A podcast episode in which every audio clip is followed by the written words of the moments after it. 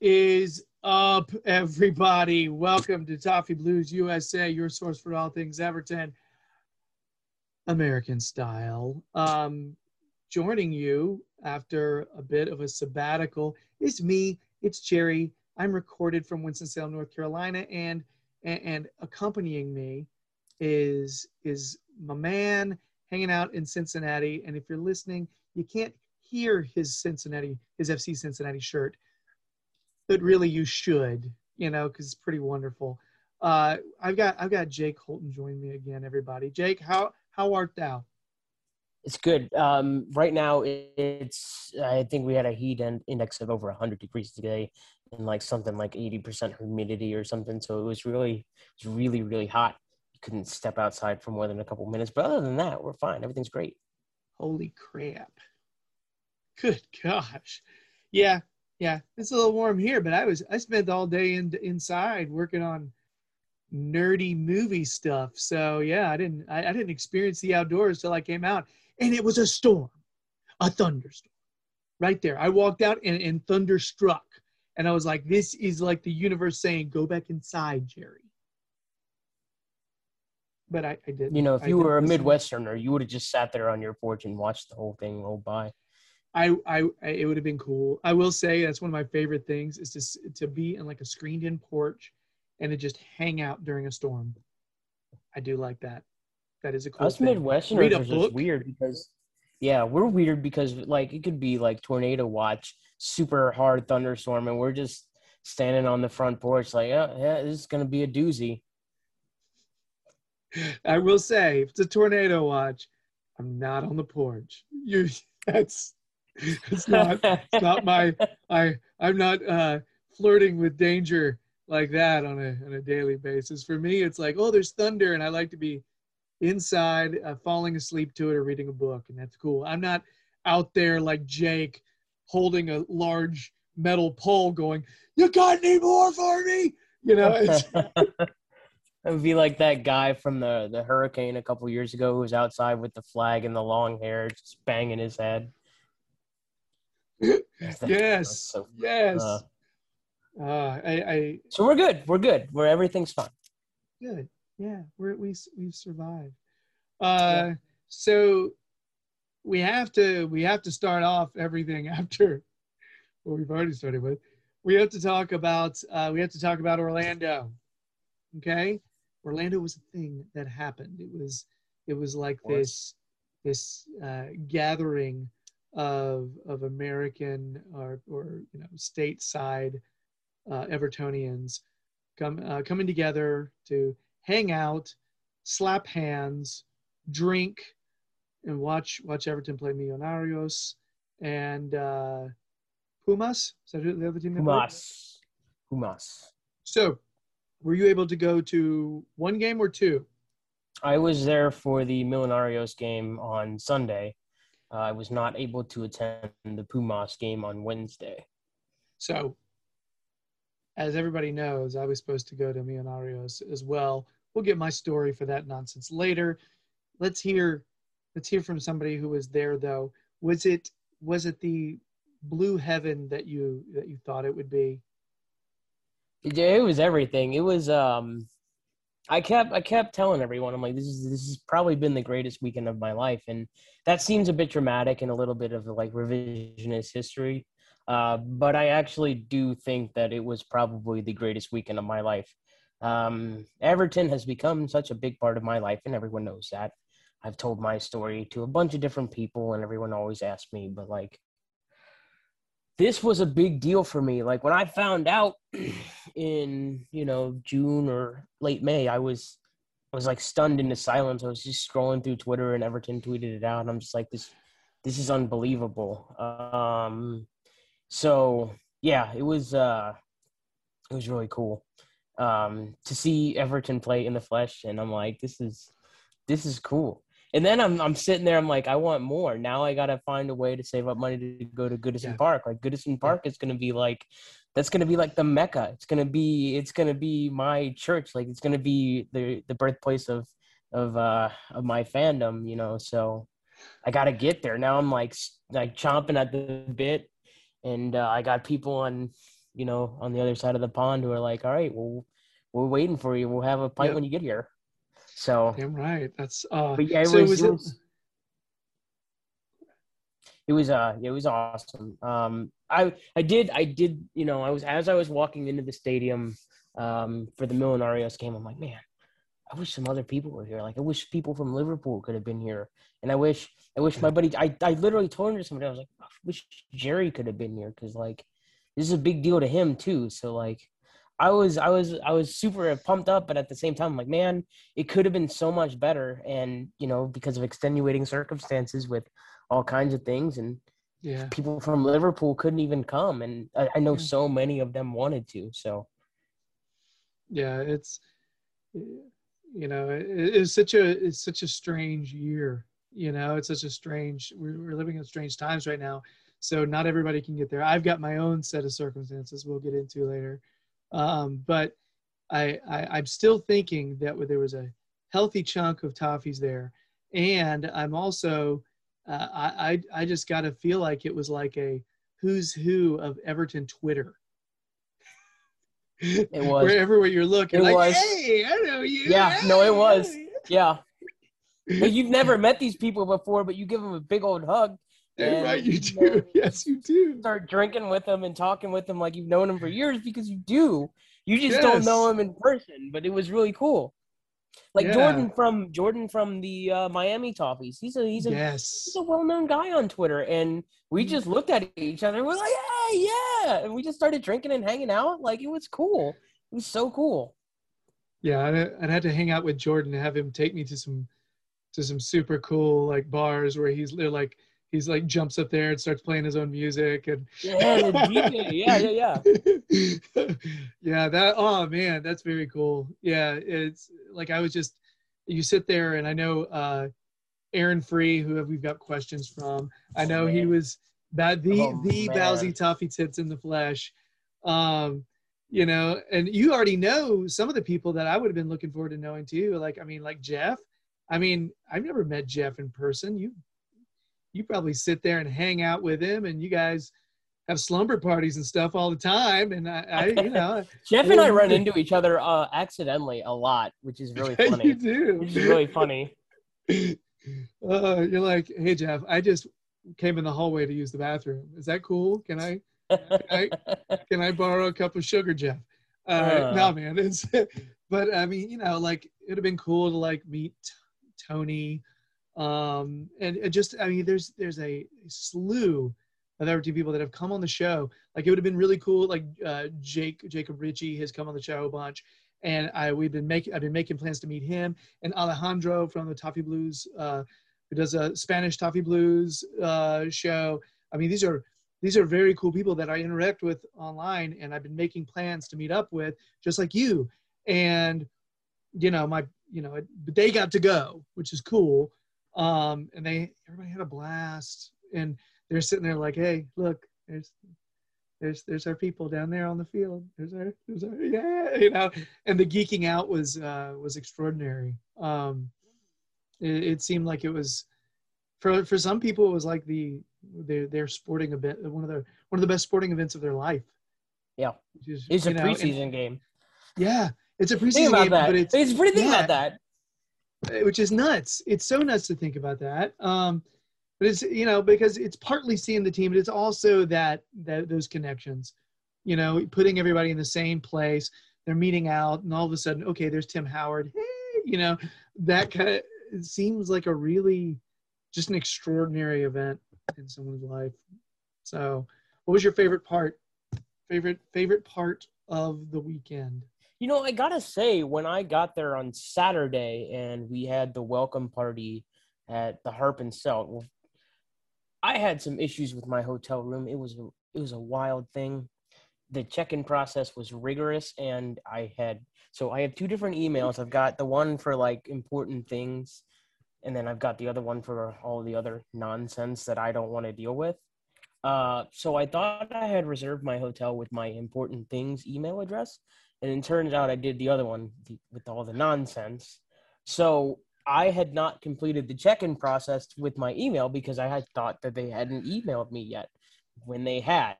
But then I had to go through this whole thing where I had to like scan my ID in and do this, all this other stuff and jump through a bunch of hoops and scan my face in. Jake, and I'm like, Jake, was- Jake was like, the man with the rubber gloves was surprisingly gentle. I uh, so I was really stressed out about that. But then as soon as I got done with that and got everything squared away and everything was cool, I walked in and just went at it. I'm like, I hadn't even dropped my bag off. I was still wearing my backpack because I hadn't been able to get into my hotel. So I was like, all right, well, I'm just gonna walk around with my backpack and we'll be Oh, fine. you look like you were bringing you were look like you were bringing like a 12 pack of beast ice in there. but You're like, yeah, uh, I'm here to party, here to party, yeah, guys. yeah, yeah, yeah, yeah.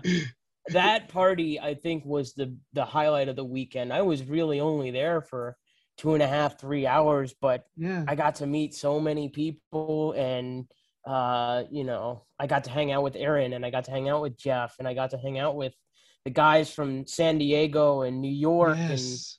and I mean Nashville, just so many people, and some of the people from my Ohio group chat were there. You know, people from Cleveland were there, um, and I got to meet them for the first time. I've been talking with them over, you know, WhatsApp for a couple years now, and I'm like, I don't even know what these people look like. Uh, so that was cool, and people kept buying me drinks, and uh, Jeff knocked a beer out of my hand, which was really funny. Um, I got to start the Richarlison chant in the bar, which was also really cool. Wow. That was awesome. So I think that that welcome party was it was just that. It was a huge welcome party for everyone, and, and we just had a, a grand old time. And uh, I got really plastered too. So yeah, that happens. It's, I will when you're will- when you're hanging out with a bunch of Evertonians, it's bound to happen. It's, Yeah, it's basically when it's- impossible. especially when it's like a party that's like years and years due. You know what I mean? Like it's Yeah. just it's like it's all this like you know credit you're finally cashing in. Like hey, is it, we, we've been, we've been patient. You know. Uh, by the way, I realize Jeff is like this super sophisticated, you know, very mature guy. But I like to think and imagine the idea of when he knocked the beer out of your hand, he was performing some sort of coyote ugly style dance on top of the bar. I He- wish. I, I know he would never, but the mind boggles and it would I be wish hilarious. that would be that would be really funny. I wish. so Jeff, note to you, let's make that scene. Let's see that happen. oh my gosh. Well, so that is awesome, and uh, I, I mean, it's it's it's pretty much what I expected. I'll be honest. Uh, I was expecting to hear pretty much that. Uh, everybody talking about how how it was like the best best time of their life, and that's that's what I was expecting. So I'm envious. I will say. Um, I was I was disappointed not to be able to go. Uh, for people who don't know, um, I was planning. I had tickets, and then when they refunded the tickets, I realized that um, the documentary I was making, the team that I've been following, kept winning. The the men's team kept winning, and so when Orlando happened, I could either go to Orlando, and that would mean that uh, we wouldn't have as good of camera coverage for the uh, you know their game. They have two. They had two games in Statesboro, Georgia, and we wouldn't have had as extensive a coverage. And I'd already missed one weekend of the team's playoffs. And basically, if they won those games, that meant they meant they went. That meant they went to the national championship. And I'm directing the movie. It's a big thing. Like it's. I can't get over how the fact that it's like it's a huge. It's one of the biggest opportunities in my life yeah. and and i'm working with like some buddies of mine and i'm super proud of of what my my group has been doing but the team like we're bonded this right here i don't know if you can see it this is a bracelet that the coach's daughter made for us and the team because and we're filmmakers. We're just goofy filmmakers, you know. And they treated us like like we were on the team, and it was really it was a it's just a I cannot stress to you enough how cool the bonding experience was, and I probably was just as hungover as the Evertonians were come Monday morning because the team won not just Friday night but also Sunday night, and Sunday night meant they went to the national championship, and that was a big big thing for this team coming out of uh, North Carolina. Um, and it, you, you're just so happy because you see we've been seeing all the work they've done, you know. Um, and so, so yeah, so you know we ended up after that going to Iowa, and guess what? We drove right past Cincinnati. Um, we drove to Iowa because my my camera guy he uh, he can't fly, so yeah, I went I went on a road trip to Iowa to watch the national championship game, and uh, and I was really proud of the guys. They they lost one 0 on a on a an ugly goal to a good team, and it was heartbreaking because uh, I, I had to sit there and I, I, it was me and the and the camera guy, which meant I had to hold a camera too, and I don't normally do that. I normally work with people. I normally work with people, not with cameras. Yeah. But I, after the game, the team is like broken. Yeah. They are broken, and here comes me with the camera, The camera. gonna- right. and I'm gonna let me. I know we're friends and all. I know I've been following you all year, and I really care how you're feeling. But let me put a camera in your face while you cry.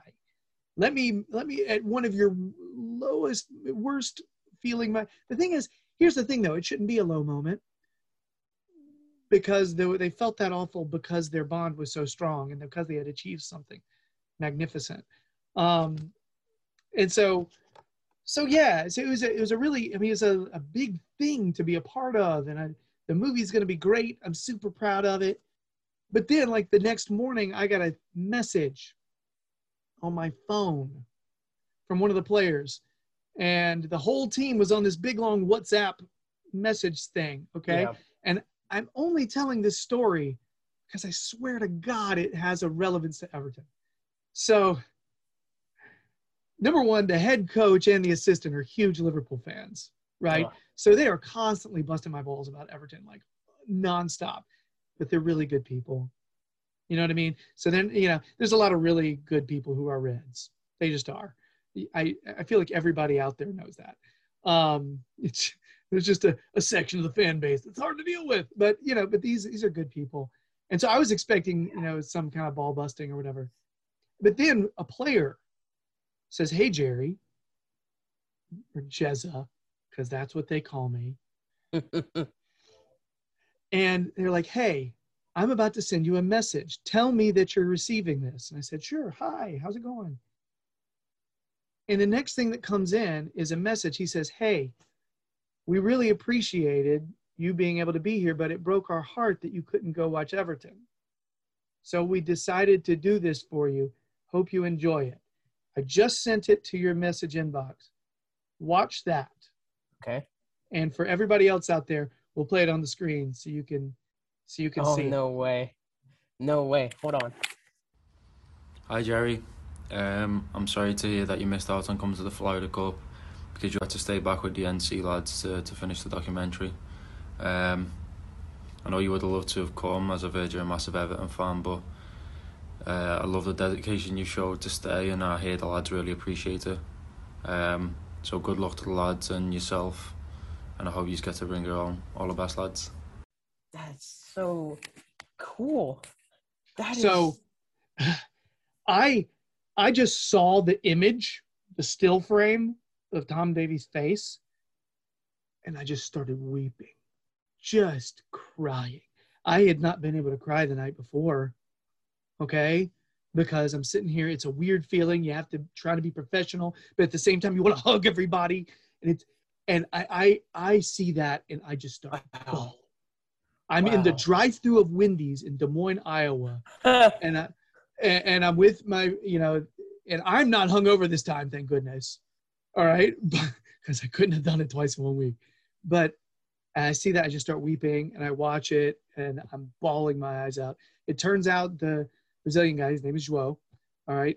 Lots of people would say Jao, but uh, he always he's always said you know it's pronounced João, uh, but everybody calls him Jao. And he's he said he played with one of Tom Davies' uh, good friends in college. They're like good buddies, and they they hang Wow. all together.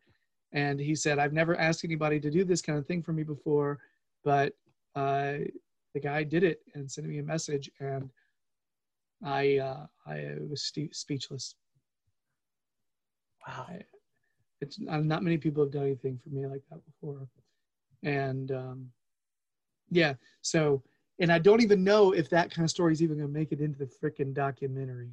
You know what I mean? Yeah. Like it's it doesn't have a place to talk about how somebody gave the filmmaker a gift, you know, that happens to be soccer related and cuts right to his core as a person. My kid's first kit was Tom Davies, Jake.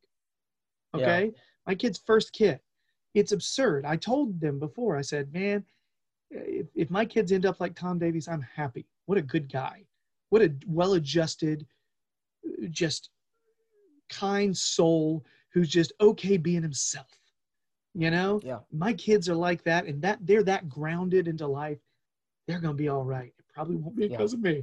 So so yeah, man, it's it's just crazy Oh, that that man. came up. So anyway, That's- that's a thing that happened, Jake. And That's so cool.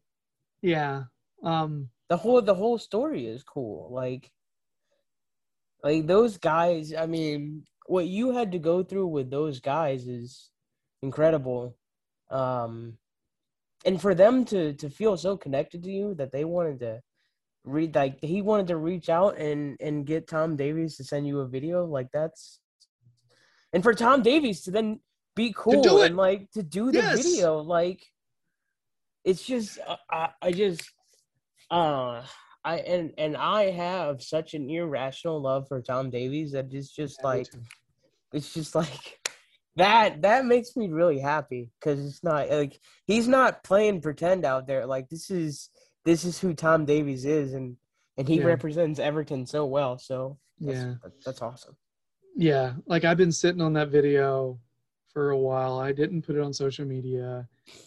I don't know. It's like it felt it felt wrong because it was a gift, you know, to immediately put it out there because it's like I was like, man, that's a that's something that somebody did for me and I don't want to but but you know, now that I've I've had some time to kind of absorb it, my family seen it, my family went ape shit over it. Um and I I sent it to you know Toffee Blues John. He's like Jerry, you got to share this, you know. Uh, and um, I don't know. I just want to make sure that I could put it in context for people and let them know why it happened, and uh, just kind of reinforce the fact that he's a freaking top guy, just a just a good fella. So, um, thank you, Tom Davies. You're not going to watch this. I'm just some- I'm just I hope Tom Davies is watching this my god man I hope is he watching this that'd be Yeah, amazing but uh but anyway uh but anyway if anybody you know can get the message out to him thanks man. That had me in tears and uh my family is all is all blue. Yeah. um and you're one of the reasons so thanks. All right so crazy things abound is what i'm saying. Like i don't Yes. i i say that as a surprise for you by the way because i didn't want it to want to blow it. That's crazy. Um god. so anyway um okay okay so that's some updates in our lives. Yes. And by the way i'm thinking uh, i'm going to shave all this and go much shorter hair soon i think. Oh yeah? Because uh, yeah just um i don't know. I don't know. I've been like mr all about comfort for a while and and i, I worry that i'm uh i'm looking like a much older fellow so I, I I asked my wife, and she was like, "You really want me to tell you?" What you know? I said, "Sure, yeah, that's fine." She was like, "Yeah, yeah, shave and cut it shorter." I was like, "Okay, cool," but it's like I do that, and I automatically Done. become I become even more boring again. So it's like uh, at least I had slacker. Now I'll have nothing. So hey. All right. So let's talk brief Everton updates before we go into questions in a Southampton preview. Okay. Yeah. Yep. Signings. We've had some new ones. It has not been a typical. Has not been a typical uh, transfer window. It is. I mean, can we just say something out loud? There's not a lot of optimism right now. There's right. no optimism. I little. There's nothing out there, Jerry. Have you seen it? know. Twitter is I know. a mess. it's a minefield. Uh, you know, in order, okay, let's not be as violent. It is a, a cow pasture, and you won't. You have to be very careful because just wade into any kind of venture of territory, and you will step in cow shit, and everyone will. smell you. You will. So Mhm. that that's that's the yeah that's my awful metaphor for the day. You're welcome. Um so anyway not a lot of not a lot of optimism but just can i say something real quick jake before Yeah, before we yeah. go? Go for it. i don't have a lot of expectations. And i i feel great about that actually. Um i'm still i'm still okay with the season starting but i'm not sitting there thinking top four damn it you know i'm just thinking surprise me. You know what i mean? Like when you when you relieve yourself the burden of expectations all of a sudden it's very freeing right? It's very Sure. freeing. So i'm not expecting much. I'm expecting fundamentally sound fairly boring football to happen when we play. boring. That's it's just what i expect and you know what if we get three points cool Three points is You three know? points, baby. You know, I don't want Everton to perform poorly ever, Nobody regardless of who the manager is. And you know Yeah. what? I, I I feel like he usually does a decent job when he's at places, and I think he wants to prove everybody wrong. You know, Yeah. So yeah. No, I, I get what you're saying. so I, I'm not like, hey, let's do it because that'd be bullshit. You know what I mean? But but at the same time, I I didn't grow up with Everton every year. Yeah. I didn't get them. You know, you and I we we haven't had Everton for very long, and now and now and now we get them every year, and that's badass. So it, you know, it could be worse. You know, uh, what do you think about? I mean, first of all, really quick, how are you feeling going into the season? And then let's go into signings. Um, so I was actually that's funny that you mentioned that towards the end of work today. I had a little bit of free time, so I was um, working on my Premier League preview piece that I'm writing. I'm gonna put that out tomorrow. Um, I love doing that thing, by the way. It's so fun because I get to like dive in and really get into the teams and what their Mhm. squad is like, and and I kind of learn a little bit. And so I would love to Um, do that. God, that would it's be so fun. Yeah. It is so much work. It takes a long time Yeah. because you kind of you have to kind of look into what teams did last year and key players and who left Yeah. and especially with Crystal Palace and all their stuff that happened this off Yes, my season. God. Yeah. Uh, but it's so much fun. I love doing it. Um, and I hadn't really sat down and kind of actually put thought into what I expect out of Ever- Everton this coming season. It's kind of been a whirlwind, you know. Yeah. Carlo up and leaves out of nowhere. We're in a, a little bit, a bit of a dead zone waiting for a manager to get hired. Rafa gets hired. You had the the fan backlash and all of that going on. Then I go to Orlando and hang out with Evertonians, and then it's you know I come back home and it's a week until the season starts or two weeks until the season starts, and I'm like I haven't had any kind of time to kind of sit down and think about where I think this is headed this season. Um, so we have essentially the same squad with maybe a couple depth signings as it stands. However, it seems like some people might be out the door before the end of the trans- transfer window. Starting to look like it, eh? We had we had some news today about some players training on their own, a couple of them, some big names, which is interesting. Um, Yeah. Say that's interesting. interesting. Uh, so with all that being said, I think there's been a lot of turnover, and I think with a new manager, especially like Rafa, there could be some growing pains.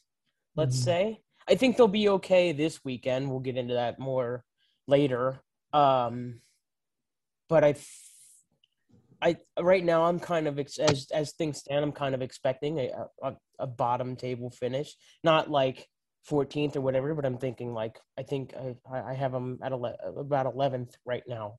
I Mm, think yeah, that's I think where fair. my expectation, and I think uh I think it'll be like nine or ten points less than what we had last year. So we had 59 points last year and finished in 10th when it could have been like seventh. I think we were like two points behind seventh or whatever. Mhm. I think this year it'll be about nine or ten points less, and I do like the idea of thinking in terms of points, lower. Jake. I like in turn. I like Yeah. thinking in terms of points. That's good. Well, and like we were talking, I was talking with some of the people in the group chat, and they brought up a good point. Like 59 points usually gets you top six, like basically guaranteed. And last year, like everyone had 59 points, or 60 points, or 61 points, and a couple different results go your way. And this season looks a lot different. Mhm. It probably would have been a bad thing now, looking at it, if we would have gotten Europe. But I don't know how finances would have worked differently. I don't know. I have no idea. So, but I, think it'll be about 10 points or around that less than what we had last year, which I think is realistic for what we have. It's about the same squad plus a few players, and looks like Jean Philippe Gbamin is healthy and looking really strong, and he looks like a good player. So, I don't know. Um, I, I think you should expect just a little bit less than what you got last year, and and if you get more, then so be it. That's awesome. Mm-hmm. Yeah, I think it's that's where I'm at. Yeah. How do you how are you feeling about of the signings we've made so far? Begovic, Townsend, Gray. Have I missed anybody? Nope, that's the only three that we got so far. Out of all those, who are you feeling the most confident in? Well, it seems like Andre Gray has really come in and kind of stamped his. Demarai, his Demarai Gray. it's Demarai Gray. It's not Andre Gray. Shoot, cut, cut that. Demarai Gray. Even if he leaves it in, it's an understandable. Right. Yeah, I mean, like, you I don't know. know. Like, Yeah, sorry, Andre Gray used to play for Watford. And yeah, man. Yeah. So I don't know why I'm thinking Andre. It's all right. Gray. So Anyway, D- Demarai Gray. Demarai Gray has really come in and kind of been a really bright spot for Everton. He's I didn't get to watch the United preseason match. I didn't wake up on time. It was really early and I Mhm. stayed up late the night before. So didn't get to watch that. Heard he played well again in that match. I liked what I saw out of him in Florida. Um, Mhm. when he came into the second half uh, in the Millonarios game and he looked excellent. He kind of changed he kind of changed the whole thing because in the first half they were kind of stale, they were kind of rigid. There was nothing really going forward. Him and Jean Philippe Gbamin came in in the second half and they changed the whole dynamic. Uh, everything was moving forward more often, and obviously he scored the penalty. Um, so he's looked really good. I think Andros Townsend has been solid from what I've seen. Um, I still hope that they bring in like a right winger so that he can be more of like a, a bench guy or like a spot start guy if you need him. Like if your your normal right winger is tired, but I think even if he is your starting right winger to start the season, you could do worse. I mean, he's a good player. He's he's getting up there in age, but you, we saw the the shot that hit the crossbar against Millonarios, and that was, I mean, he just put it on his left foot and unleashed a bullet, and it just so happened to hit the crossbar, Yeah. which also gave us that really great bit of commentary. I don't know if you saw the the quote on Twitter. I was like, it won't go is- away. I was like, what is that? Why? And uh, it was so funny. But uh, I love it. then- I love it. I'm yeah. totally fine with it. I'm totally fine with us putting putting all kinds of making everybody weirded out by it. I'm totally fine with it because you know Uh. what? Because because it's a that is it's, it's somebody forcing an American thing into it, and I think it's funny. yes. Do I think it fits? But at the same time, it's sort of funny to me. So whatever. Yeah. And then uh, then we have Begovic. I got to see him play. Yeah. Um, He played the whole match against Millonarios, and obviously he had the game-winning penalty, the match-winning Mhm. penalty, which was cool. Got to see that. That was cool. Um, I think he'll be fine. I think he'll do a good job of pushing uh, Jordan Pickford You know, Mhm. there are some people who think that maybe he's not good enough to pick Jordan, push Jordan Pickford, and to a certain extent, that's right. But I also think if he needs to come in, you're not going to be lost. You know, he's a big Mhm. guy. He he makes good saves. Um, so uh, I'm okay with that signing. I think you know, uh, Zhao Virginia needs, or is it Joe Virginia? How did you say Zhao? Well, the way the way the way he pronounced it, way the way Joao, Joao pronounces it is Joao. But again, Joao is from Brazil, and their version of Portuguese is different. Oh, that's right. Portuguese, That's Portuguese. right. So it may be different there. I don't know. I don't want to speak for All right. all Well, I will. language. I will call him. I'll call him Zhao Virginia, since that's what I know him as. I think he he might be ready to be a backup next year because they only signed Begovic on a one year deal. So I think Zhao Virginia might be. Well, he's he's looking at getting a loan move here uh, Mhm. before the window closes. So I think if he has a good loan, I think you're looking at Zhao Virginia as your number two next year behind Jordan Pickford, which I think is really Maybe. cool. So uh, Begovic, fine. Um, Demarai Gray looks like a real bright spot, and Andros Townsend should be a fine addition to the squad. I've wanted Demarai Gray for a while on our team. And what's really funny is I'm pretty sure Steve Walsh wanted Demarai Gray back in the day. Just Um, pretty sure that was a thing, but I don't think he would have gotten him for the price he wasn't ready. that I- we yeah, just I- got him. Yeah. Yeah. No, no, it would have been more thing. expensive. It, he wasn't it wasn't It would have ready. been so much more expensive. He would have been a lot more expensive, man. So I I like the uh it's just an unex- uninspiring situation because as Evertonians, we've known we've needed a right back. Forever, at least three seasons. I mean, I It's been a while. some people were saying like, oh, back four seasons ago, and I'm like, mm, maybe, maybe you could have done that. Like, if you could have gotten somebody and like kind of slowly weaned off Seamus Coleman, but then he probably Mhm. would have moved somewhere else, and I think that would have been a bummer. Um, But at least, at least probably three seasons, we've known we've needed a right back, and we we're still sitting here shaking our heads. And Seamus Yeah. Coleman and Jonjoe Kenny are, are our options going into the season, which is not good. It's dreadful. So I mean, I feel pretty confident we're going to get someone in. I feel pretty right. confident that, you know, Jonjoe Kenny will find a team somewhere. I I, I. I feel like that'll happen. You know, I don't I- I don't I don't like coming on here and like straight up disrespecting Jonjoe Kenny because I've seen him have good game games for us in the past. Um, but I don't think he had from the vibes I got from Celtic folks is he didn't have the best season last year. Um, and I feel like he's probably down on his confidence, um, is my guess. Because when you get down on your confidence, that could just ruin, that can, ruin your whole game for yeah, years. Um, So that's one of the things Carlo was really good at doing is bringing people up. Um, but guess what? He shipped Kenny out. So Jonjoe Kenny didn't benefit from that at Yeah. all. Um, and I think we'll bring somebody in. It's just not going to be Dumfries. Uh, people are He's on his people seem very heartbroken today. Uh, people seem really upset. Uh, he, he seems a good player, but I, I got to be honest. I'm not. I'm no longer in that camp where I'm like, oh, that's the one solution. You know what I mean? Like I'm just Well, not there anymore. yeah. I feel like there's a lot of players that There's we can right find backs. that could come in and be, you know, deputize behind Coleman, and then eventually get some starts over him. Cool. It just, it's it's not all Dumfries or die. You know what I mean? It's just Yeah. For me. and, and, you know, and a lot of people are starting to you know bring up the Diogo Dalot on loan, which would be Mhm. would be fine. I'd be okay with Mhm. that. He's a decent. And, and there'll be a fairly sizable loan fee, is what I saw from United, like four or five so, million. Yeah. Mhm. Yeah. So, but you know that happens. Then there was rumors uh, about a, a right back in uh, Antwerp. Um, So I think he's like I did see an 24 up- years old. Yeah, so I did see an update on that. Um, I saw it was reported that he wouldn't be considered a starter for Everton, and that it would be tough for him to get a permit, a work permit. So Yeah, yeah, I did I see that. That does that seems that does that's bitten us in the ass before though, hasn't it? Where we bought yeah, Henry and we can't. And Henry Onyekuru. Nope, So yeah, not a single match.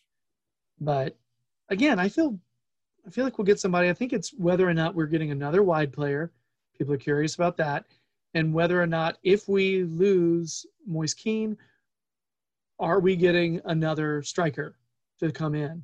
Which people seem very, very attached to the fact that it'll be a veteran striker, possibly in the mold of someone like Solomon, Solomon Rondon. Yeah.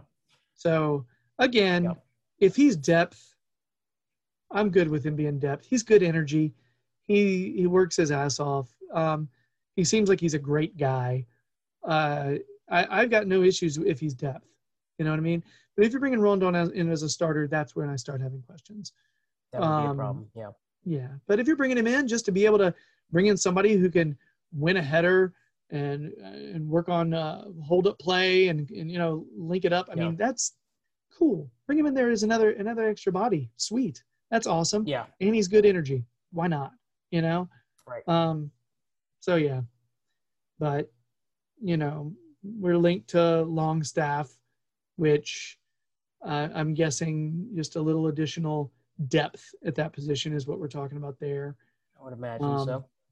But yeah, and I don't know what to make of that. I know he almost went to United for a very large sum last. Was it It was like 40 years ago? pounds or whatever. Yeah, it was it was a lot. So anyway, I it's just I guess the the the lack of optimism comes from a the sexy signings haven't hit yet. Nothing of uh, and and also no one feels like we can because of financial fair play. We feel like we got to sell these other players in order to bring in, and it's just we feel uh, as fans we feel hamstrung Yeah. you know and it's like we're trying to figure out where the optimism's coming from and that's why i just keep saying to myself you know what? Mm. Expectations. Mm. Put them over here. Let's see what happens. Maybe we bring in somebody cool at right back. We'll see. I don't know. Yep. i'm not ne- i'm not negative though. I'm not gonna i'm not gonna say No. I'm not No, I'm actually very excited. I'm I'm kind of excited and these first 5 matches are pretty easy. They're not super difficult, so chance there to kind of pick up some points early on and i will say a little bit. I'm not going there. you, you, you can go there, Jake. You're bolder than myself, maybe. I'm right now. I'm gonna. I'm gonna hold tight. Yeah. Yeah. Because you know what I'd love to see is is see us uh, get in a habit of of you know beating teams uh, that we feel like we've got got a little a little manpower over. You know. Yeah. Um, but with Saints, with with Southampton, I don't know what to expect. They signed a bunch of they they have all these attacking players. I don't know how they're going to play them all. It's weird. I don't know how they're going to get all these people on the field at the same time. Um, We'll get to that later, though. Mm-hmm. Yeah, Anyway, we sure will. we should go. We should go to the mailbag to we should go to the- questions. questions. I'm gonna keep that over there. So questions. We're gonna start with Terry McAllister, and uh, uh, everybody knows Terry. If you don't, you are your life is just so much worse without it. uh, he and his brother Paul, I uh, far prefer them to the McAllisters in Home Alone. It's not even close. yeah, They're so true. much better. True. Terry and Paul would never leave their kids at home That's when right. they were going to Paris. You know, they would never do that. Um, right. I'm just kidding. They've told me several times they would do that. um, so anyway, Terry Terry is always cool enough to to drop a question every once in a while. Um, and and if, if those of you who don't know who Terry is, he does uh, he does Toffee Blues uh, uh, program as well. I've seen him all over the place lately, and his brother Paul also is part of the the Toffee Blues uh, crew. Um, so Terry asks, "What do you see?" This is a hard question, Terry. You jerk, asking the hard questions. You knew it'd be hard for me, man. You knew it. couple of those, Yeah. What do you see Richarlison's role being under Benitez? He seems to want to provide crosses for DCL, um, you know, hence the Townsend and Gray signings. But Richarlison is a wide player, like a forward player, not really known for his crossing. No, no, no. I haven't. No. I can't really think of a lot of times when Richarlison went down the left wing and used his left foot to uh, no. to put one at the at the spot for DCL. It just doesn't happen that much. Um, but he's great in the air himself. He is. Charleston is decent header. in the air. Yeah. Could we see two up front? I would like to see two up front, especially if we're going to offload James Rodriguez. I think, um, I think we got the best out of Richarlison and Dominic Calvert-Lewin when they were playing as a striker tandem. That was the year Mhm. that they both hit double figures, I believe. Um, that was uh, that was the year before Carlo came in, right? That was, yeah, yeah, yeah. That Mhm. was okay. I got that now. Okay. Uh, I, but I do believe as it currently stands, he will play out wide on the left and he will break in through the center when Mhm. The opportunity is presented. He can he can cut it back onto his right and, and deliver a cross. He's not the best Yeah. crosser, but he's not terrible. Um, he does not have a good left foot for crossing from Mhm. what I've seen. Um, but he does play well with Lucas Digne on that left side. They do Mhm. play off each other very well. Um, they're they're really good at those one touch go and then feed the ball back to the other guy kind of passes. And Those most always- and most of the creative play comes from Lucas Digne uh, bombing up the left, doesn't it? His crosses are yeah. pinpoint. That's why it's weird to, to to try to figure this out. It's a hard question. By the way, Terry, I was joking about the jerk thing. I have a lot of love for you. Just don't take that so seriously. what I would say is um what I would say is I, I think the likelihood of having two strikers starting Richarlison and Dominic Calvert-Lewin is kind of low, but I think we will see Lucas Digne and Richarlison setting each other up out wide when need be, and whoever is going out wide to receive those those balls, the other person's going to cut inside and Mhm. kind of either do a false run and take a defender away or just get into the box to be an extra body. So I think it'll work out okay. I, I do think Richarlison works better as a striker rather than somebody playing out wide. Uh, I like him in that left forward role, but I, uh, I could easily see a situation where we run like a four-four-two. I could easily see it. What if? What if?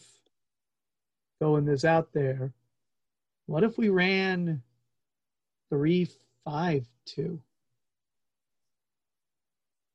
Yeah. What if we did that, and then we've got? I mean, I know we we've we poo pooed it in the past because we, we often we Everton kind of screwed up when we played three in the back in the past.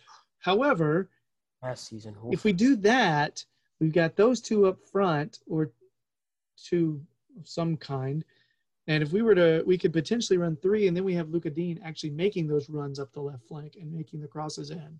And Seamus Coleman, who we have seen can get forward, you know, uh, and it'll take a little bit of the defensive responsibility off of him, which wouldn't be bad. We could take advantage of the fact that, you know, at that point we'd be running three in the middle. So we do have at least three, maybe four starting capable center mids that could kind of, you know, play those roles. And then you got your two up front. I don't know where that leaves Demarai Gray and Townsend, but I think it's a decent starting 11 if we roll like that. I think then we we would. I like the fact right now what I see, dude, is flexibility. yeah, You know what I mean? Yeah. Because we ran we ran a four four two, then we probably want some athleticism in the middle with Doucouré and JPG, right? I'd say so. Demarai Gray on one side, Townsend or another winger on the other side, and Richarlison and DCL up top. I mean, that's that could make that could happen. It could be interesting. So there's a couple of different options that I think are viable. Yeah, I would say so. I would say so. Okay. So Terry, uh, miss you, man. Thanks for the really difficult question. Yeah, I think we could see two up front. I do.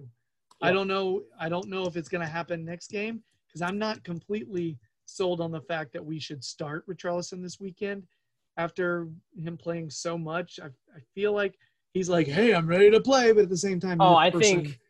Oh, he's gonna come in there and basically demand to start. I know. I know Richie, man. He's gonna walk in there. He is he's gonna not be trained. He's gonna be pissed if he doesn't start. I here's what I would do. I would love to just let's not start him. Bring him in later.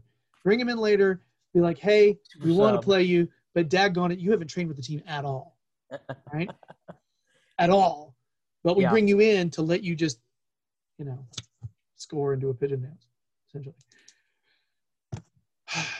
And now it's time for a moment with Bowsy Toffee Tits. Hey, Yes. The man, the myth, the legend, uh, who who got Bowsy Toffee Tits put on the back of an Everton kid. This guy, this guy's great, and he's he's been submitting thought provoking, considered questions uh, for a really long time for us, and Yes. we've always got a lot of love and time for this guy. Um, and he and of course he's just loaded us up here. Um, so Aaron asks, what do you make of the signing so far? Nothing uh, awe-inspiring, but much needed attacking speed and solid backup goalkeeper. I think both of us would say, yeah, it's decent. agreed, It's decent. agreed. I think if we had a sexy signing, we'd be a lot more optimistic. And if we felt like there was money before getting rid of players, we there would be a yeah, yeah, it wouldn't be as, you know, that's that's the that's kind of a very widespread Everton sound right now. you know. Let's get this Um, over with. uh, question two Are you worried that we are so constricted by financial fa- fair play and our past failures? Other teams have made great signings like Leicester and Villa. Uh, do we need better lawyers? First of all, yes, we do need better lawyers, period.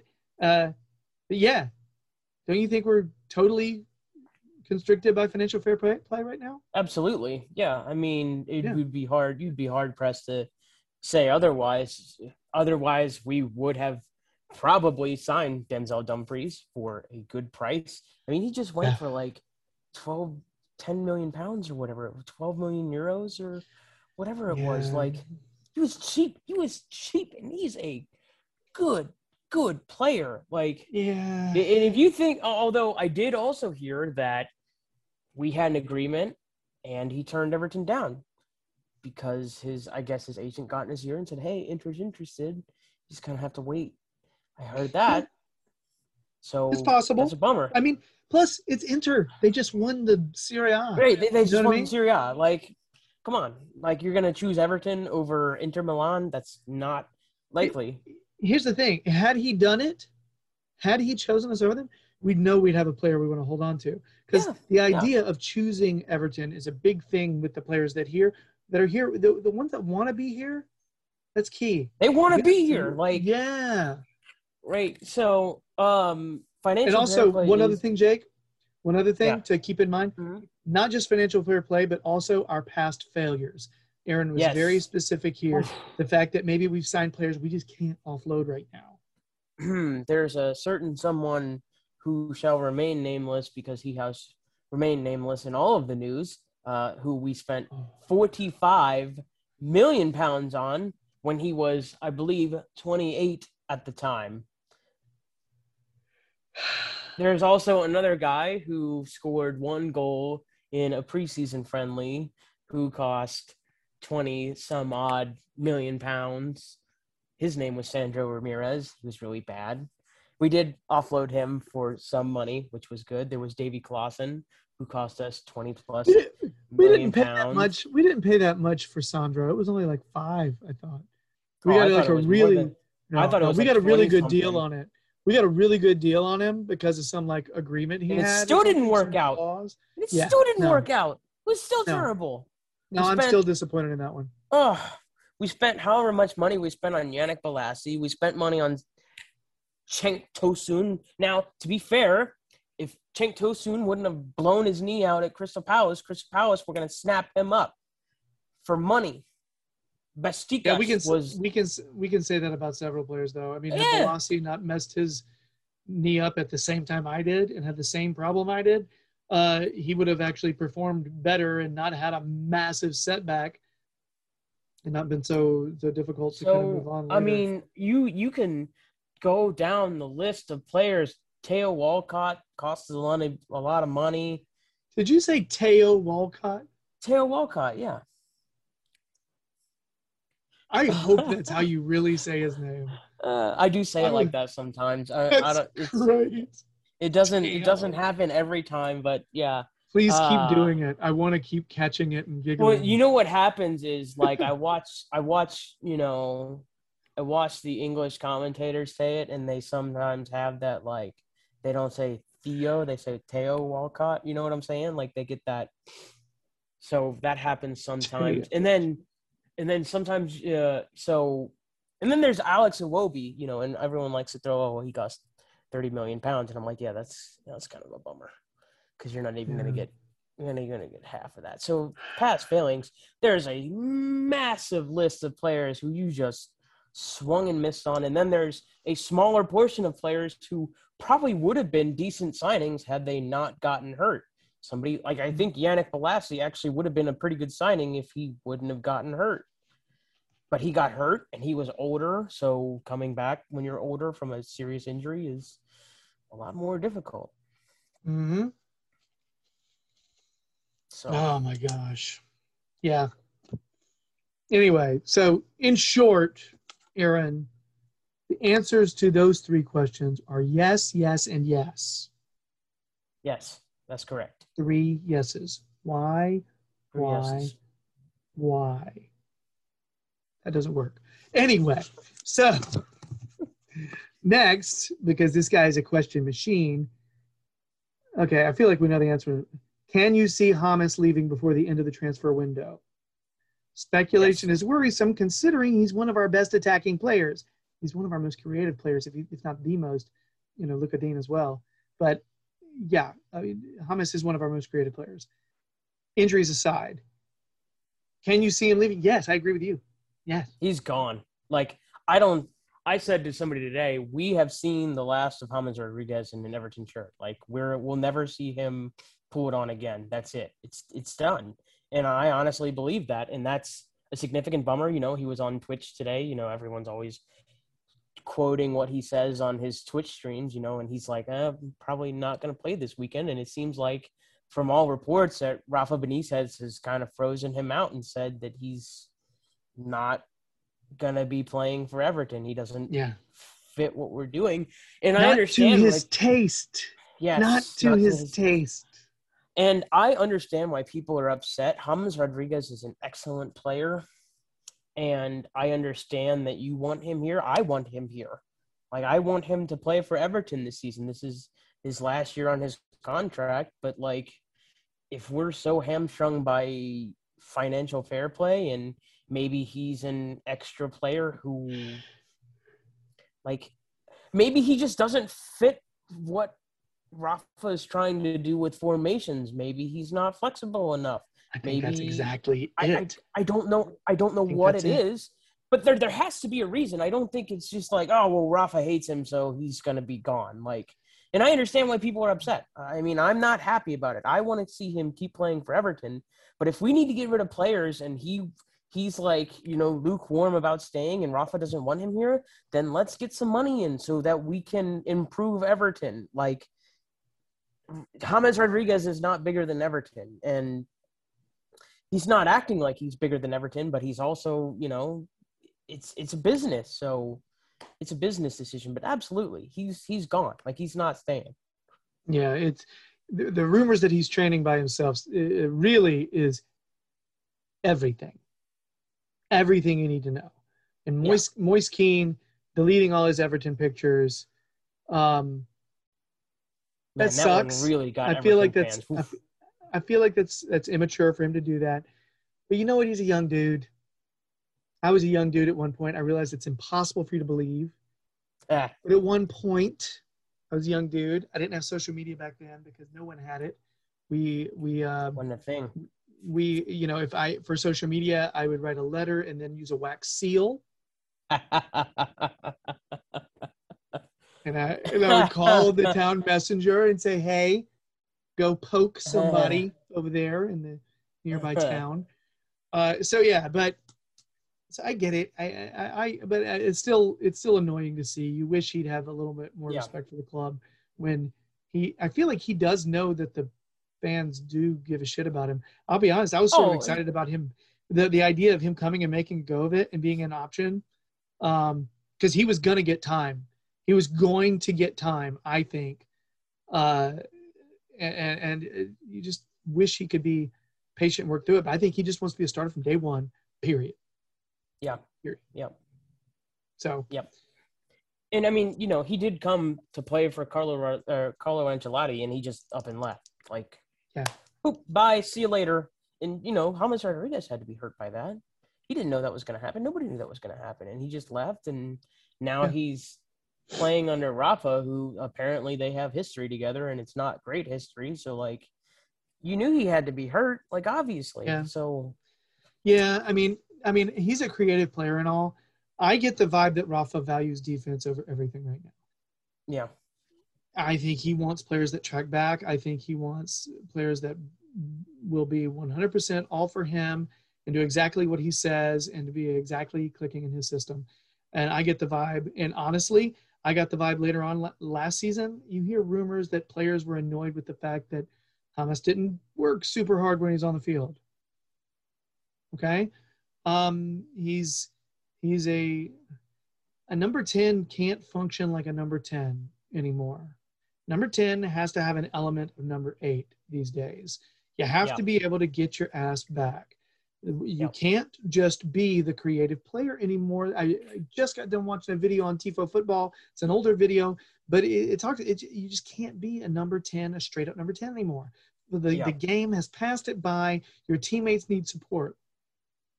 Yeah. And especially those midfielders, and especially when Everton are playing two pivoting midfielders in, in this like in the middle, like you can't you can't just leave them on an island. You can't leave Allan and Doucouré on an island and just expect them to cover all the ground. Like you have Yeah. to go back a little bit. So so I love the player. My family loves the player. Don't want him to leave. But do I do I get where some of this is coming from? Yeah, I do. It's a necessary do. evil. I hate And I'm it. I- I'm willing to hear out Rafa Benitez. He's going to have his press conference in the morning. He's obviously going to be asked about these things. I'm willing to hear him out. We haven't heard anything from him about this situation or the Moise Kean situation, so I want to hear what he has to say about it.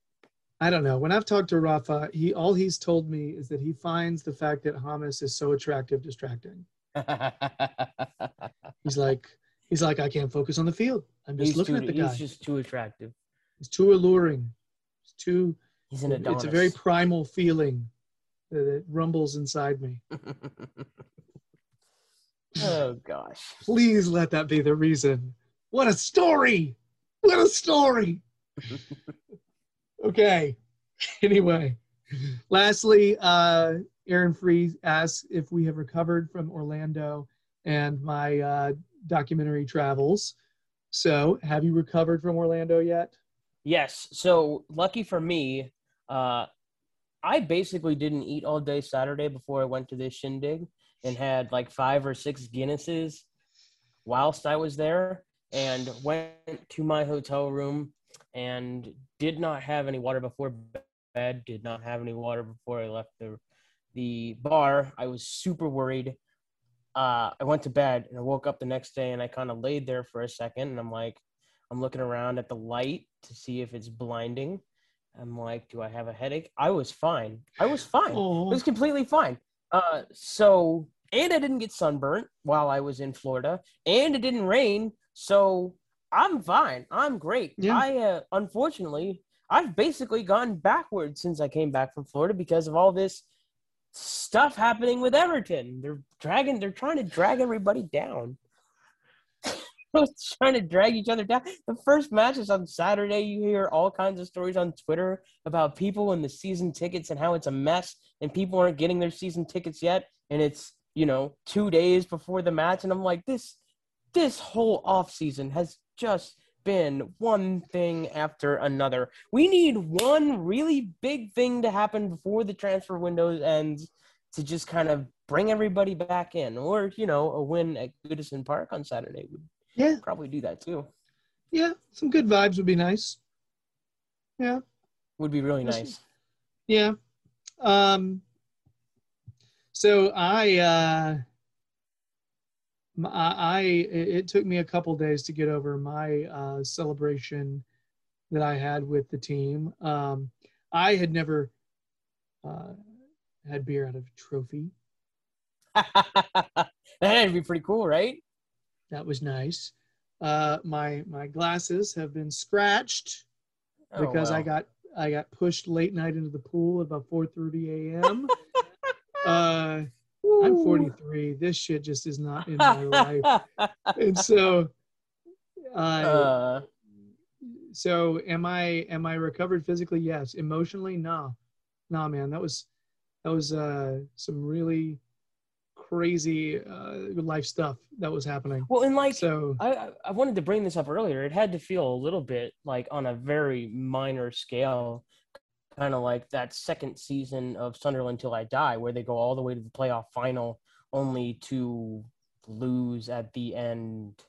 And you just, you, I mean, you, you obviously, you felt a little bit of what those documentarians felt, right? Like those guys had to watch these guys all season, make it all the way to a playoff final, take the lead on an own goal on a ridiculous mistake, and then end up losing 2 1 in extra time right before penalties. It's a Mhm. little bit different, but like on a smaller scale, it's the same thing. Yeah, it was it was such a crazy because that game, by the way, had seven thousand three hundred people at it at a USL two game Wow. in Des Moines. Wow. Okay, they their their team cow. has support. The the the team that we were following, no one was picking them to win. You know, no one. And the fact that they got as far as they did is was crazy. Crazy. no one was expecting them to do what they did it was uh, i don't know it's just one of those special cool seasons it was neat and uh, but it's weird it's like yeah they lost but the fact that they were like that close and they experienced like that growth because got to be honest jake that's that that that uh, league is where college kids go to sharpen their their skills to go back to college not many of these teams are thinking, hey, we're going to bond and we're going to have a life experience. And Right. the fact that they did it, I mean, and you could see how impacted they were at the end of the game. Yeah, they were hurt, but at the same time, I mean, it was, there's something pretty amazing that they got to experience that. So it, it was, it's just a, I don't know, man. It was a wild thing I haven't been a part of before. And the fact that they made us a part of it, the coaches and the players were so like, hey, come on in, you know, like the night of after it happened, everybody was in the hotel lobby.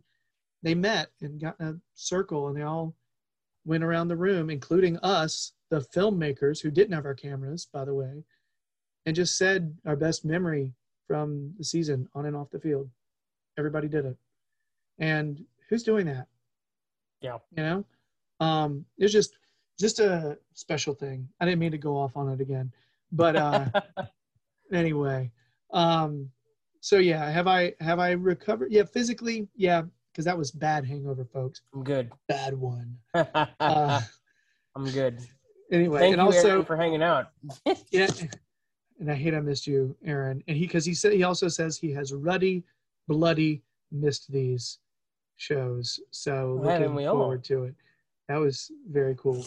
Uh following up mark at dna efc i just want to say mark said some nice stuff on uh, uh on twitter but i wasn't sure if he was talking about me or about rob vera who had also said something very nice because he said something about listening to my my voice like sitting on a chase lounge and i'm like wait a minute.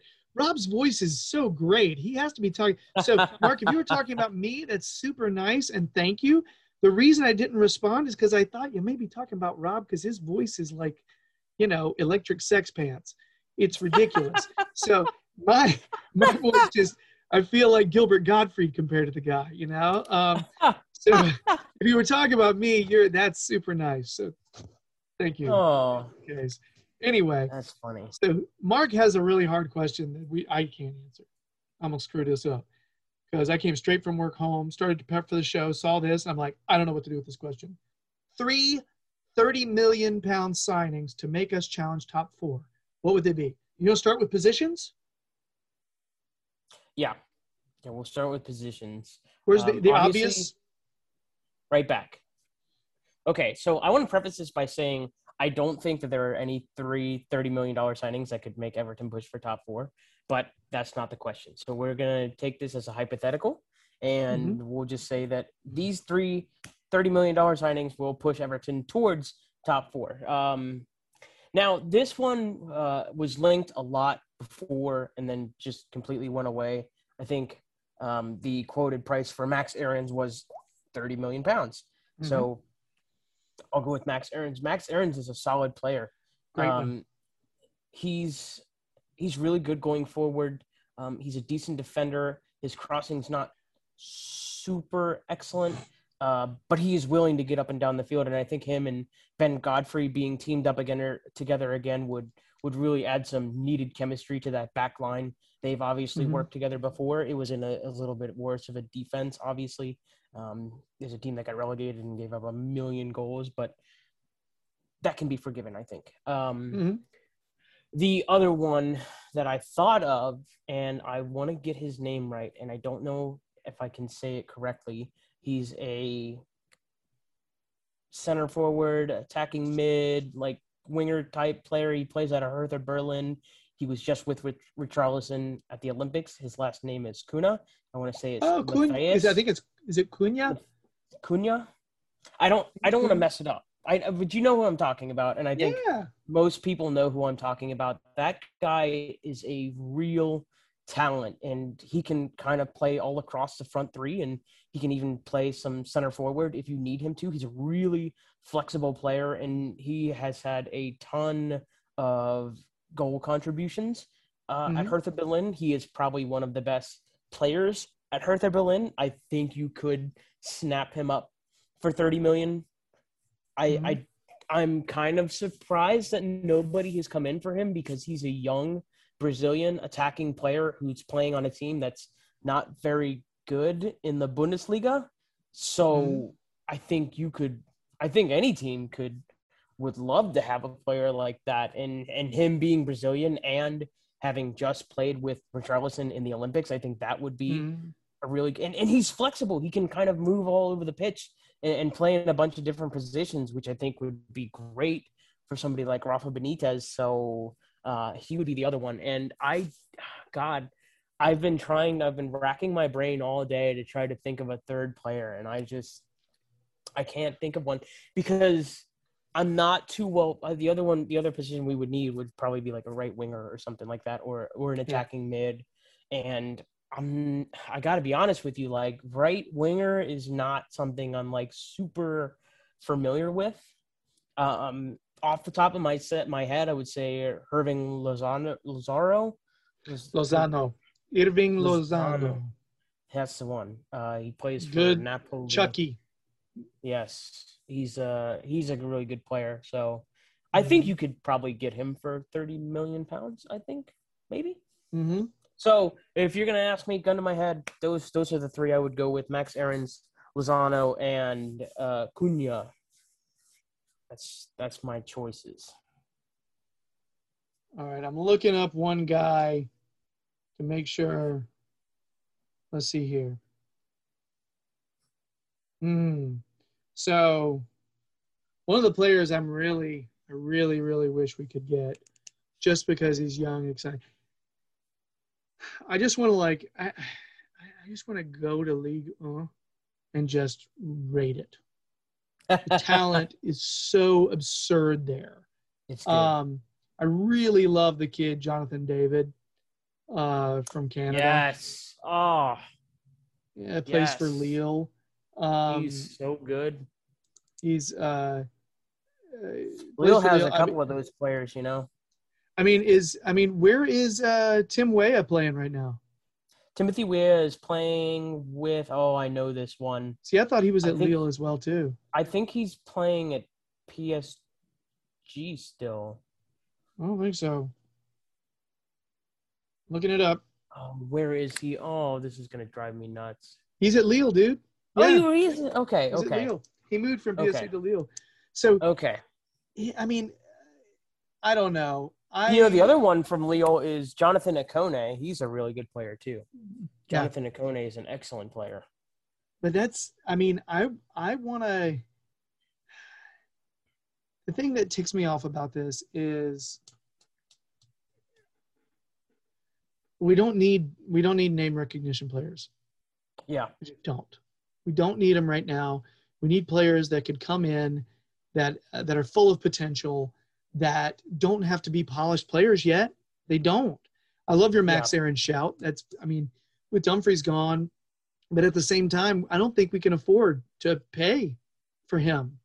Well, and that's Uh, the other like- part of this is like the, we're obviously talking about a hypothetical because Yeah. where is Everton going to get 90 million pounds yes for exactly yeah re-signing? So That's why I love I love I feel like your Max Aarons 30 million shout for right back is tailor made. And I, I don't think there's a I feel like it's just a really good answer for that. Uh other positions I feel like we we need, you know, I feel like we need another center mid. I feel like we need a right wing. I feel like we need a striker, center forward. You know? Um, but that's four positions. Which is why I would I I don't know. I'm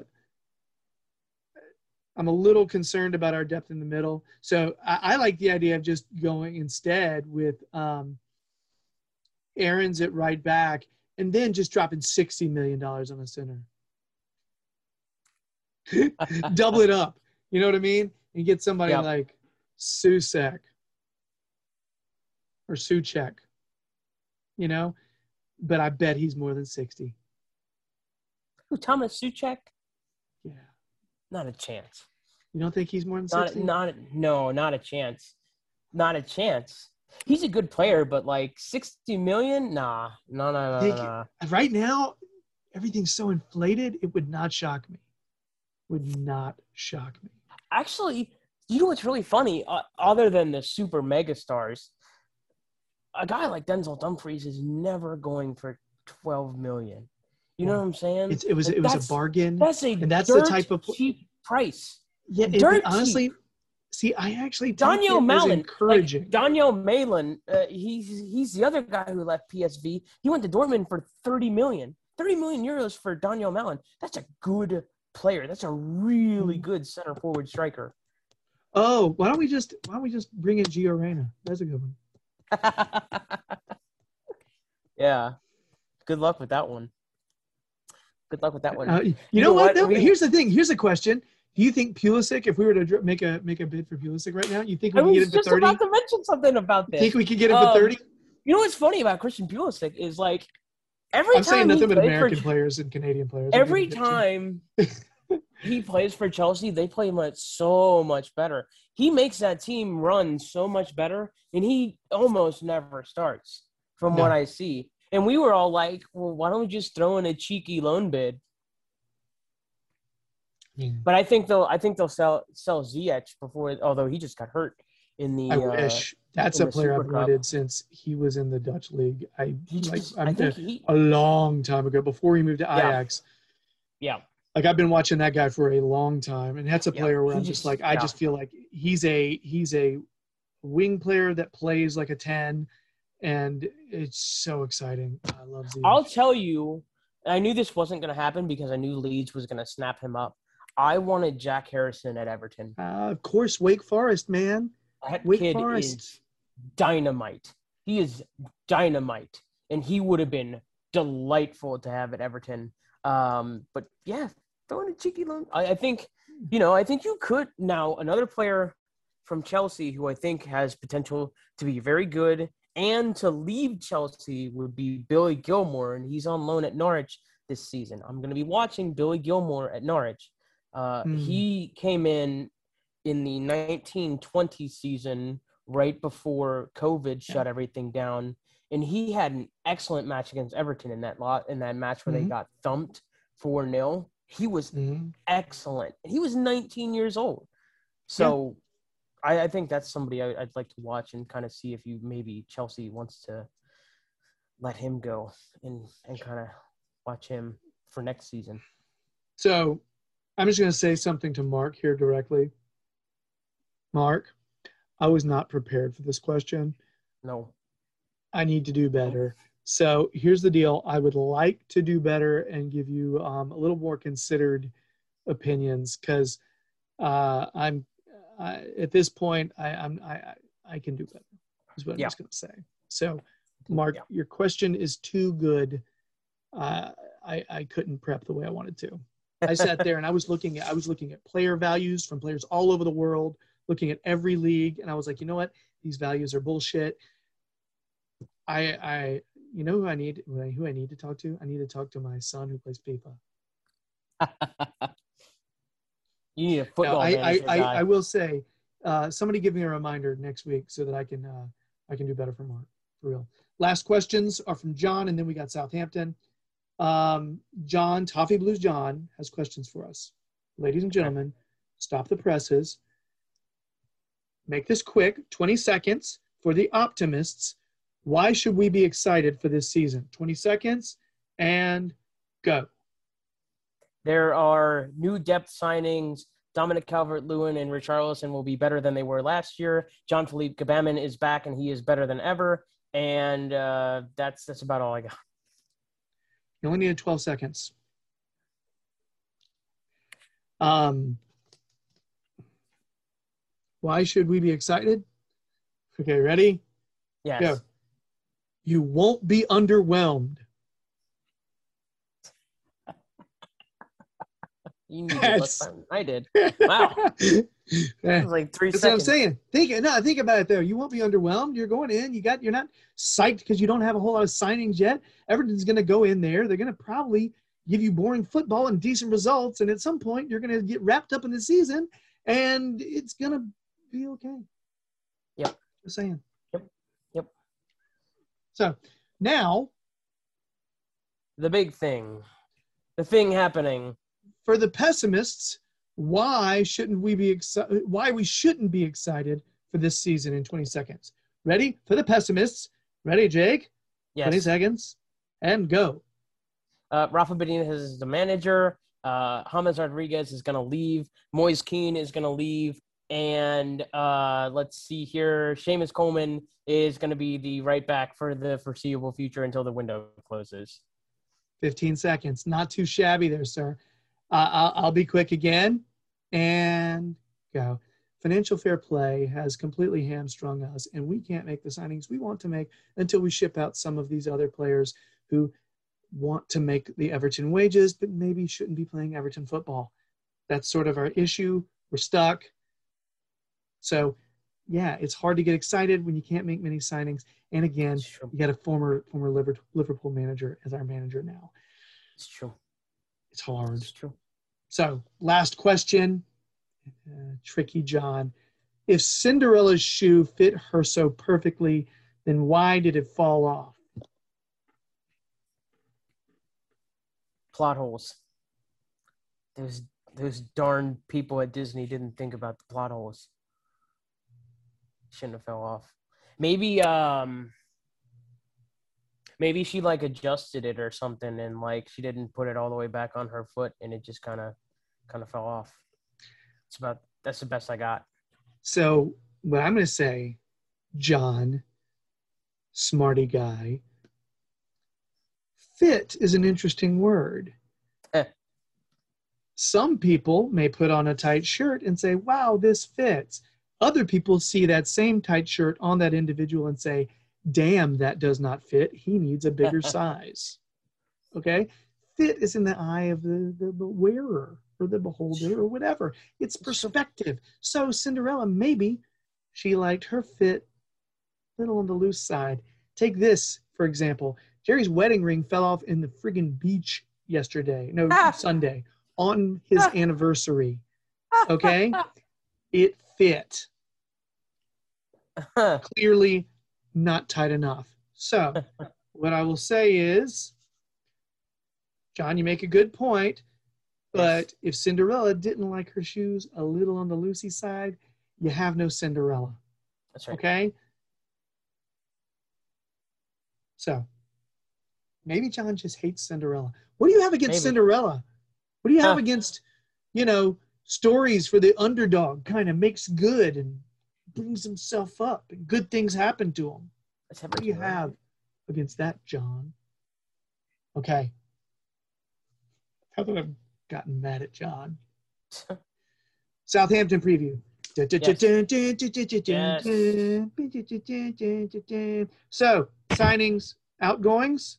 Uh, they uh, they signed Romain Perraud to be uh, to be an outside back, and they also signed Adam Armstrong, who scores goals. Brought him in from the championship, I believe. Um, yes, they sold Blackburn Burn. They sold Danny Ings. Thank God. out of nowhere. Out of Get that guy out. they Oh, sold that Danny just they just dropped Villa just dropped that bomb just out of nowhere. Um, they also sold Vestergaard, which crept up. I didn't know that was doesn't make any sense, but keep going. And they get got rid of Bertrand as well. So right now, I look at a website to see the possible starters, and the formation they had running was a four-two-two-two. Mm. That is kind of Ralph Hasenhüttl does like that formation. Well, that's well, that's the thing. I'm looking at this right. He's a weirdo.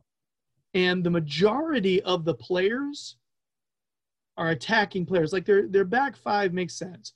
Uh, Fraser Forster, Walker Peters on the right, um, uh, Bednarek and Salisu on the in the middle, and Perraud on the on the left. Okay, got it. But then you, know, you, you could imagine Oriol Romeu, Romeu starting in the middle. But then you Yep. got like all these attacking players: Nathan Armstrong, Theo Walcott, uh, Nathan Redmond, Che Adams, and uh, Nathan Tella, who's a bright young player. Uh, I mean, those are all attacking players. It's I, I don't even like trying to like match it up. The formation didn't make sense to me the way it was lumped together. I don't know, but I also feel like whoever put that formation together knows a lot more about Southampton. Yeah. Probably. I don't know very much about Southampton.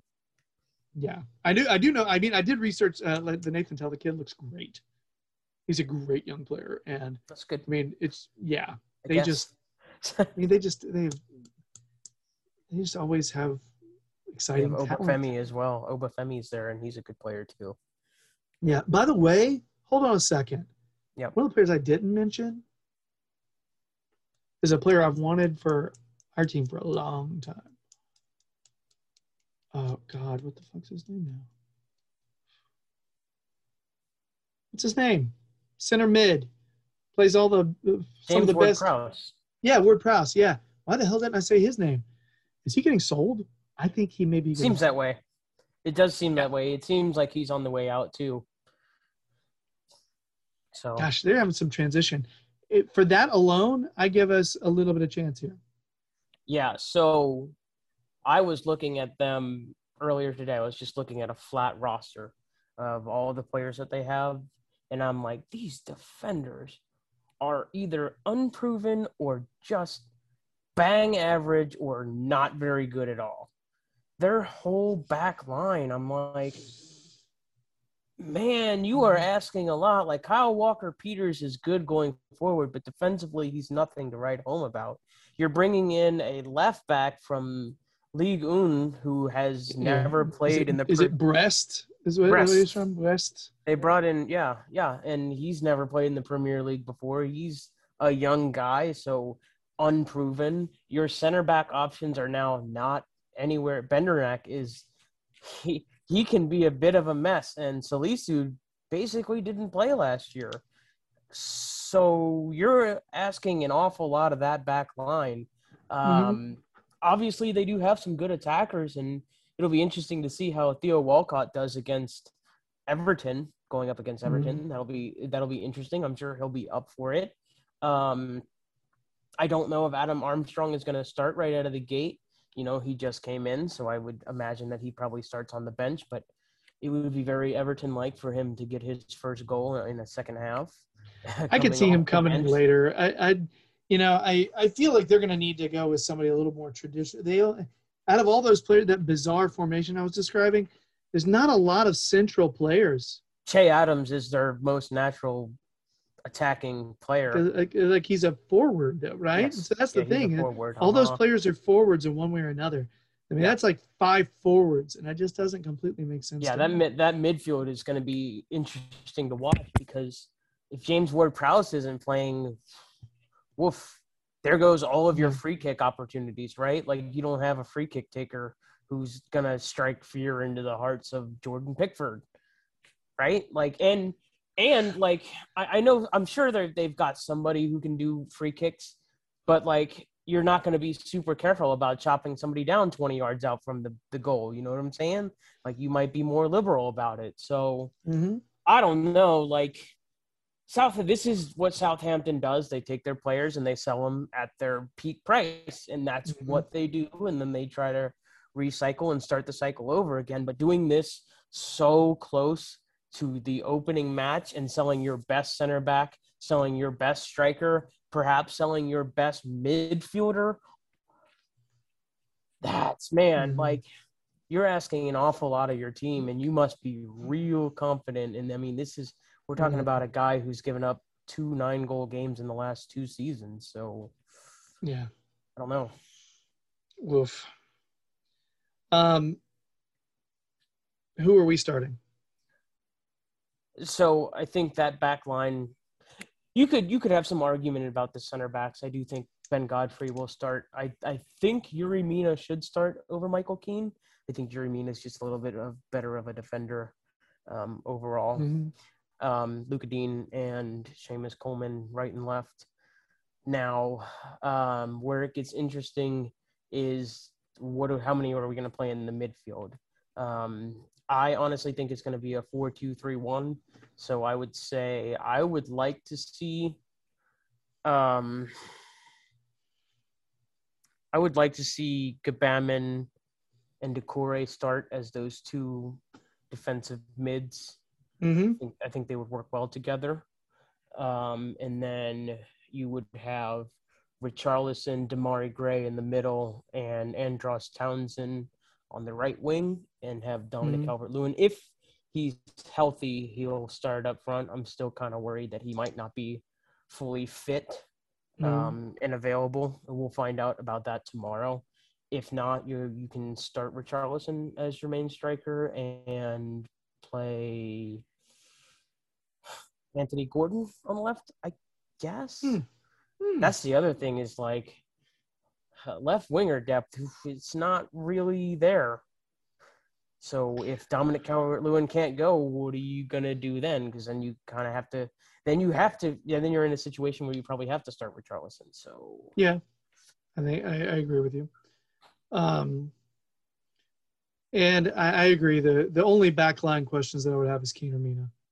Yeah, Is Mina has Mina been back long enough from Copa America to? Uh, I could see Michael Keane starting. Start. if yeah, that's my only even think about question. Uh, I personally really like Yerry Mina, and I think Mina, Keane, or Godfrey cycling through as a starter. I'm cool with any of that. Um, but I do think Godfrey's going to get the start. It's going to be between Keane or Mina. Um, for some reason, I have this bizarre notion in my head that we're going to run Allan, Doucouré, and JP, JPG all together. I don't know see that. why. I think it's because I saw Doucouré's statement that he may be playing a little more attacking minded.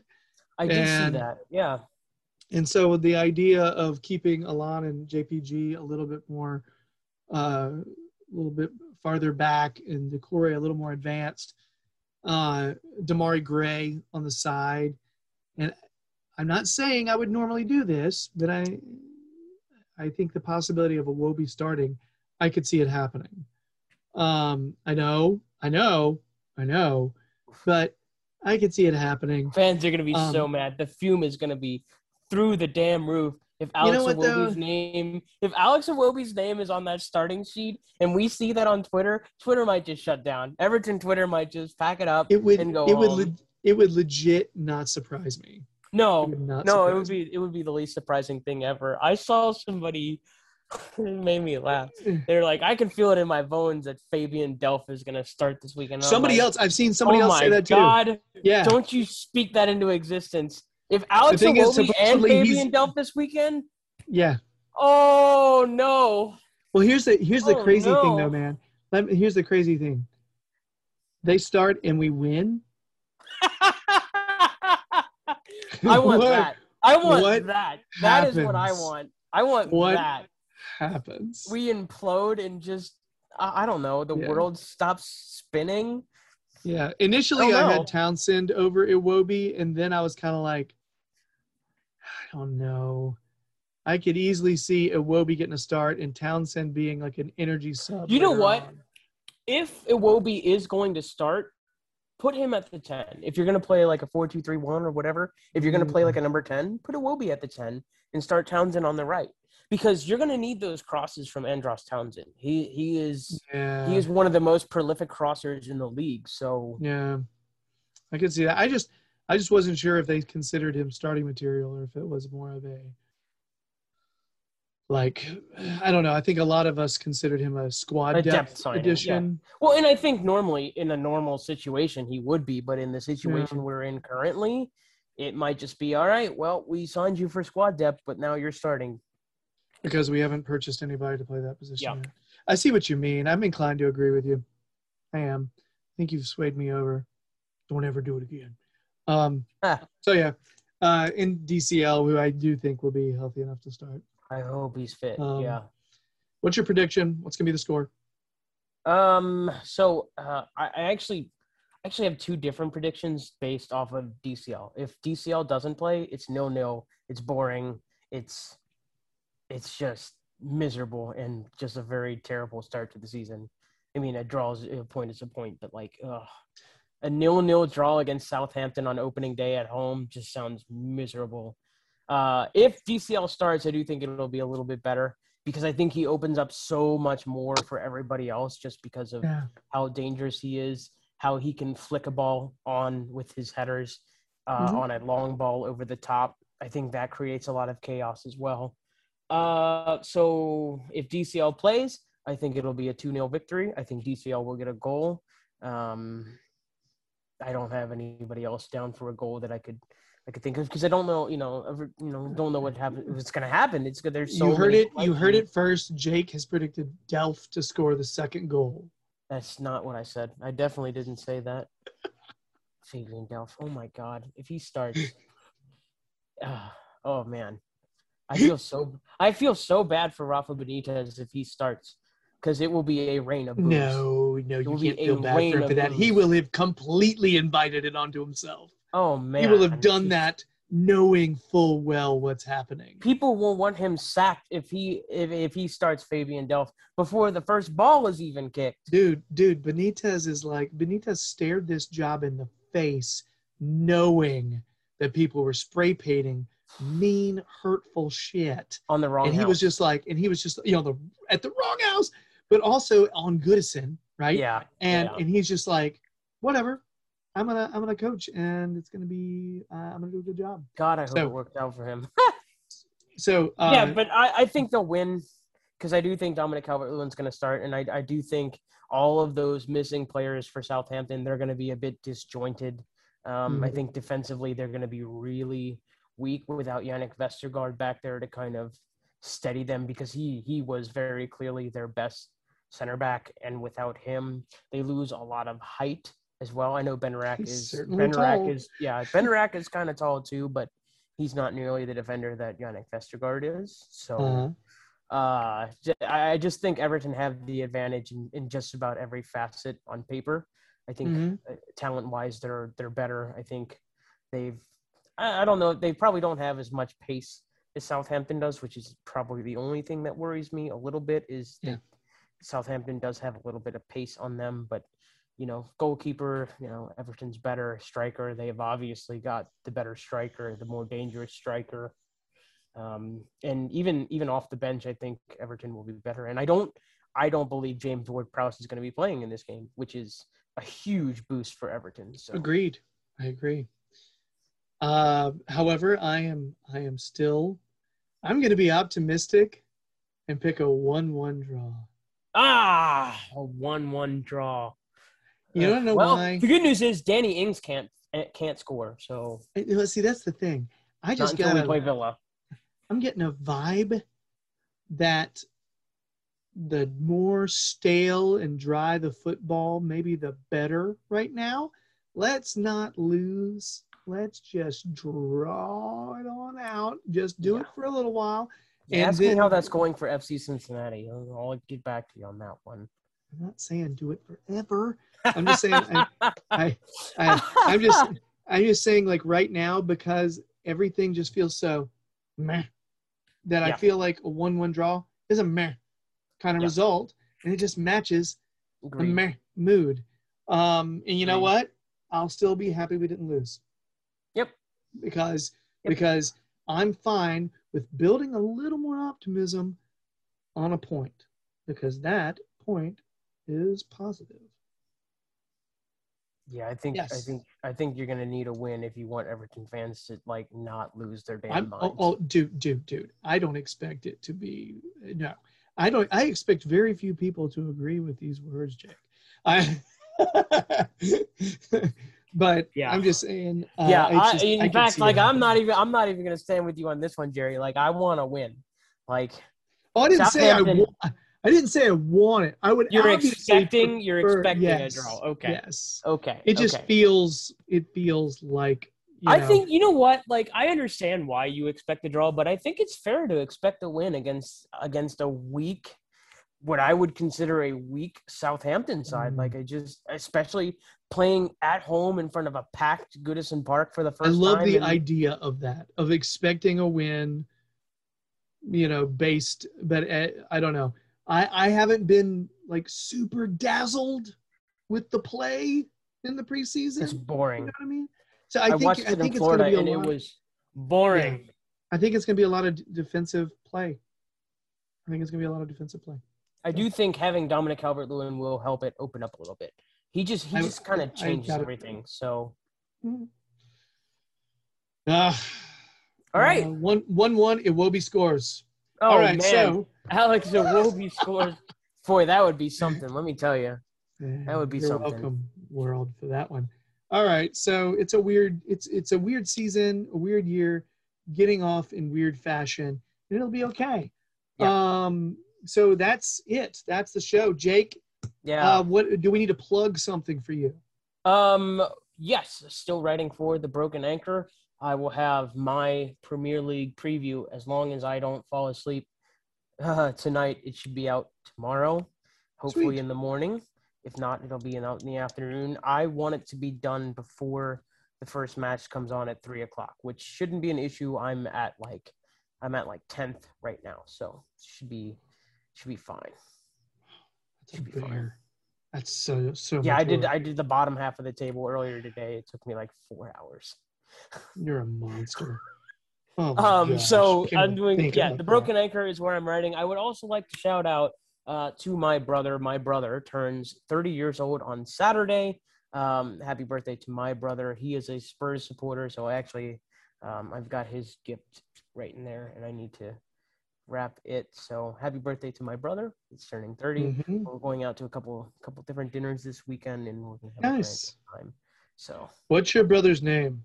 my brother's name is TJ Holton. TJ Holton. TJ Holton, happy birthday. You're 30. Stop counting.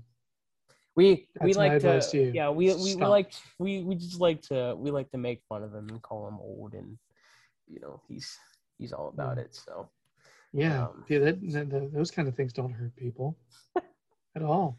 and uh he's he he calls himself old too so No, I know. That's that's actually what I that's what I do with the young guys that I work with. I constantly beat them to the punch.